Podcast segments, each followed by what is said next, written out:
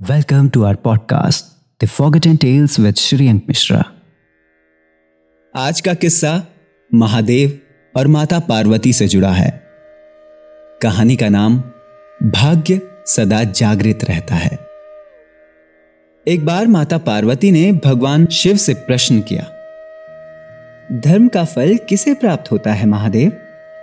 शिवजी ने उत्तर दिया जो हिंसा से सर्वथा विरत रहकर, संपूर्ण प्राणियों से प्रेम करता है। सबसे सरलता का व्यवहार करता है, जो क्षमाशील और चरित्रवान है, उसे ही धर्म का फल प्राप्त होता है देवी। स्वर्ग के अधिकारी कौन होते हैं? इस जिज्ञासा का समाधान करते हुए महादेव बोले, जो दूसरों के धन से मोह नहीं करते पराई स्त्री से सदा दूर रहते हैं। ईमानदारी और परिश्रम से अर्जित धन से ही जीवन निर्वाह करते हैं। कभी असत्य नहीं बोलते, किसी की चुगली भी नहीं करते। वही स्वर्ग के अधिकारी होते हैं।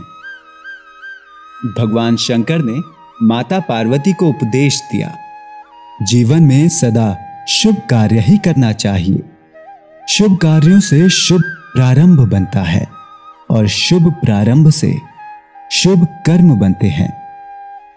मनुष्य जैसा कर्म करता है, वैसा ही प्रारंभ बनता है। प्रारंभ अत्यंत बलवान होता है और उसी के अनुसार जीवन भोग करता है। प्राणी भले ही प्रमाद में पड़कर सो जाए, परंतु उसका प्रारंभ सदा जागृत रहता है देवी। लोभ, लालच और तृष्णा को समस्त दुखों का कारण बताते हुए देवादिदेव महादेव ने कहा, तृष्णा के समान कोई दुख नहीं है और त्याग एवं संतोष के बराबर कोई दूसरा सुख भी नहीं।